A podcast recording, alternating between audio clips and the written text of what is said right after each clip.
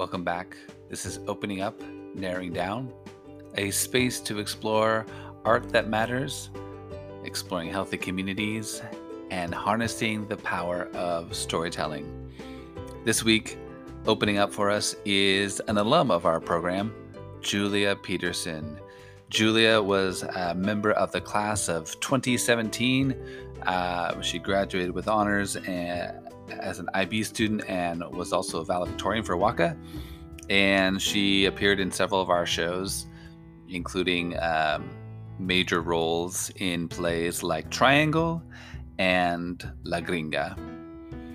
Now she is a senior at Pacific University up in Forest Grove, where she studies applied theater as well as being an intern at Portland Playhouse in their education department and working at an elementary school there in Forest Grove as an assistant. So, super proud of Julia and her story and how far she's come. She's going to share with us today uh, a little bit of her journey as well as um, telling us about a new project that actually opens this weekend. It's her senior capstone project, a brand new original play she's developed. It's called It's That Time of Year all year. And there'll be a Zoom reading of her play this Friday, November 20th, and Saturday, November 21st. So the Friday reading is at 6 and the Saturday reading is at 7.30 if you're able to catch that. Um, I will leave a link in the description of this episode. But it is a um, play based on interviews and research about student fatigue, and she'll unpack a little bit of that and what that means how she she built this brand new play. So let's dig in and hear from Julia about her journey telling stories that matter.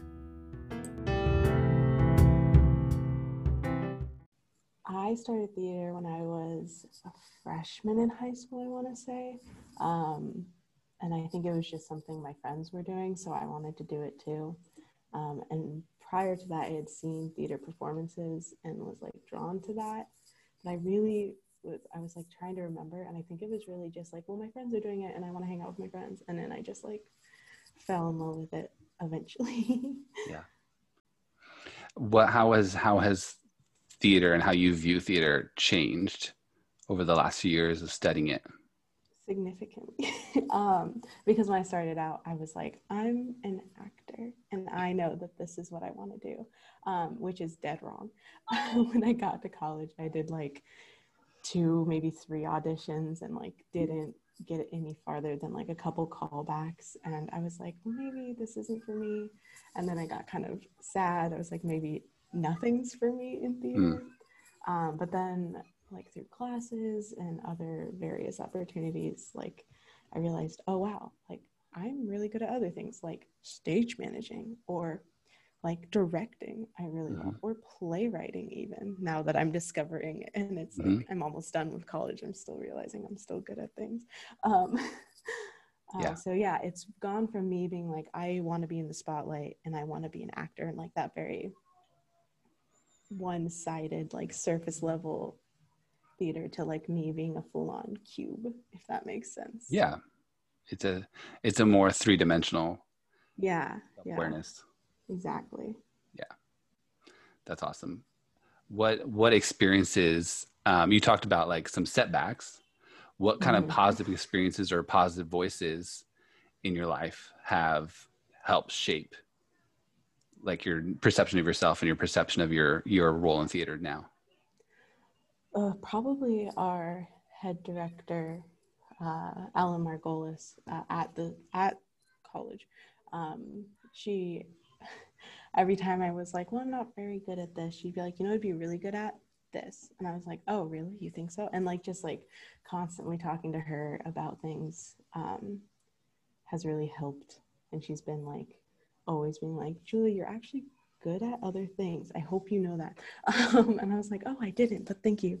Mm-hmm. Um, and then um, from that, like just other professors I've met, especially other um, uh, guest professors were like pointing out like you're good at this i'm like oh thank you yeah. so i think mainly professors um, yeah yeah that's huge yeah.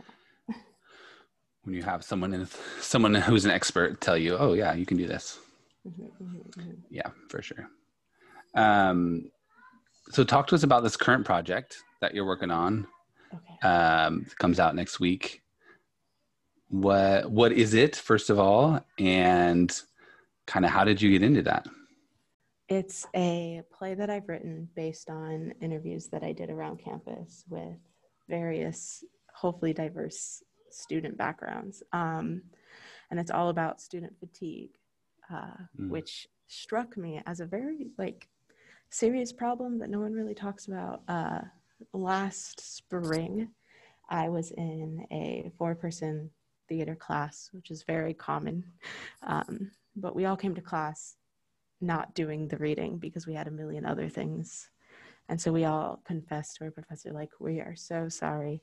And then it, we, we spent an hour and a half to two hours, however long that class was, uh, talking about how much life sucked and how stressed we were and how like overwhelmed everything was. And it was just um, moment after moment of like, oh, you feel that way? I feel that way too. I was like, Mm. oh, you're also failing at that thing? I'm also failing at that thing too. Um, and so that kind of like sparked the interest in it. And then since then, literally since then, I've been doing interviews, uh, story circles, various other things, and gathering this collective story where I've just been hearing the same thing over and over again for Mhm. about a year of just students being like, we're stressed out. So I was like, okay, let me like write this and maybe we can get people to listen, like faculty, students for sure. Like I really want students to be able to say, I experienced that last Yeah. night and now you're telling me like 20 other people did. Crazy. Yeah. Um, so that's the goal. That's what it is. So it's just a reading of a play that I wrote about student fatigue. Wow. Yeah. Yeah, there's some- there's something like a freeing moment that happens right when you're like, oh yeah, me too. Like I I feel that I can relate to that. Um, that's can that can be super powerful. So tell tell me a little bit more about your process. You you're interviewing people. You said story circles, and then like, uh, is this is this like months? Like how? What's kind of the the journey you've been on? Yeah, so um, originally it was me just interviewing for four or five. I mean, I did my last interview like two months ago. So I've been doing it since spring last year and then into this year, um, which was fun. um, and then over the summer is when I really started writing it, um, which was again months and months and months of me hating my own writing. Um, yeah, and now we're here. and Mhm. COVID played its own little hand in being like how this w- the final product was going to be. Because originally it was going to be a full-on performance uh, with an audience, with audience participation, which is still Uh-huh. in the play, but now it's just Zoom reading. We're doing what we can, and like I'm really hoping the open discussion at the end will like have the same effect I wanted Yeah. the in-person performance to have. Right. So how do you take all these like hours of interviews and input and like narrow it down into something that's theatrical? Um, a lot of color coding. I did. Um, I mean, I transcribed every interview I did, um, and then I color coded. I had like uh, work stress versus like like homework stress, and then like Mm. family stress, and then I went through, and then once I compiled all that together, I literally sat in my bed and just wrote like webs of Mhm. ideas and stuff, and then I don't know. Out of lots of editing, this is the final like 24 scenes that came out of it. Okay. So, yeah, Very cool. yeah. What did what did you learn about fatigue? Like what are the takeaways? Um, it sucked, and uh, I I don't know. Like I'm still baffled. Like even with the last interviews I did, I had heard people be like, "I'm stressed out" over and over and over again. But still, like baffling how much of a problem it is. Mhm. and how little people talk about it. Um, Right. Just in every interview, just in my rehearsals that I've been having for the reading, like they're like, "Wow, I'm like drained just from reading that because like it's so relatable." Mhm. So, just like I don't know, the gravity of it all is a lot more serious than I think I thought it was in the beginning.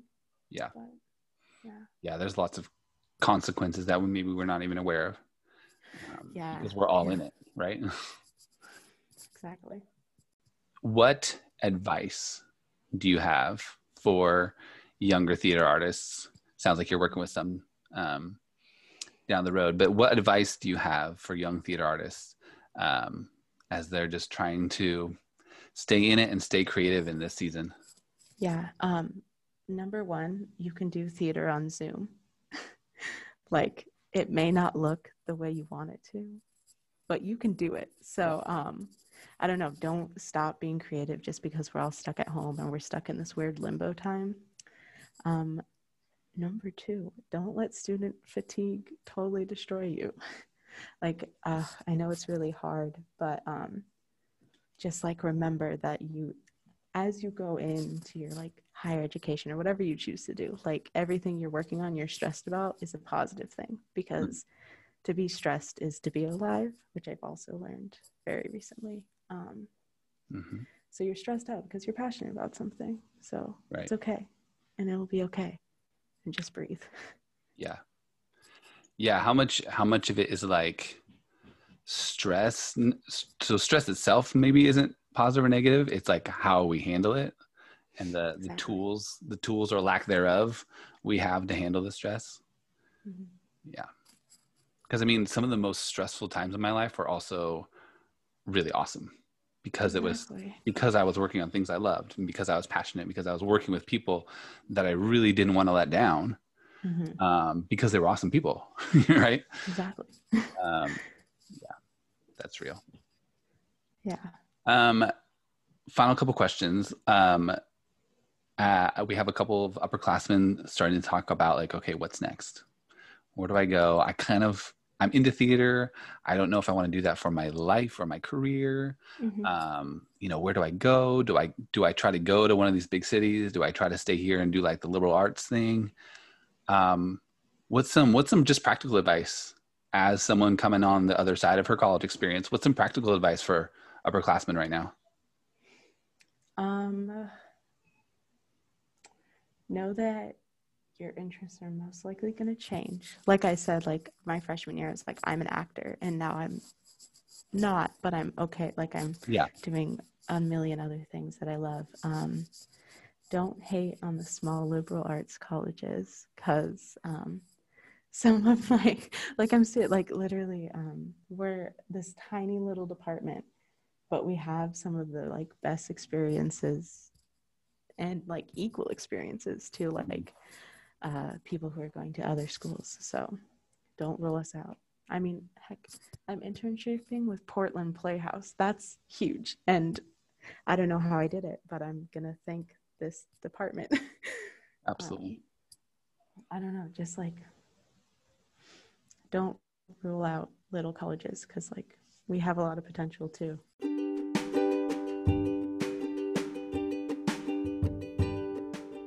Thanks again, Julia, for just being with us and taking the time to share your story, especially in this uh, hectic season where you're putting up a brand new show, your senior capstone. Hey, if you're interested in catching that play, there's those Zoom readings of Julia's brand new play.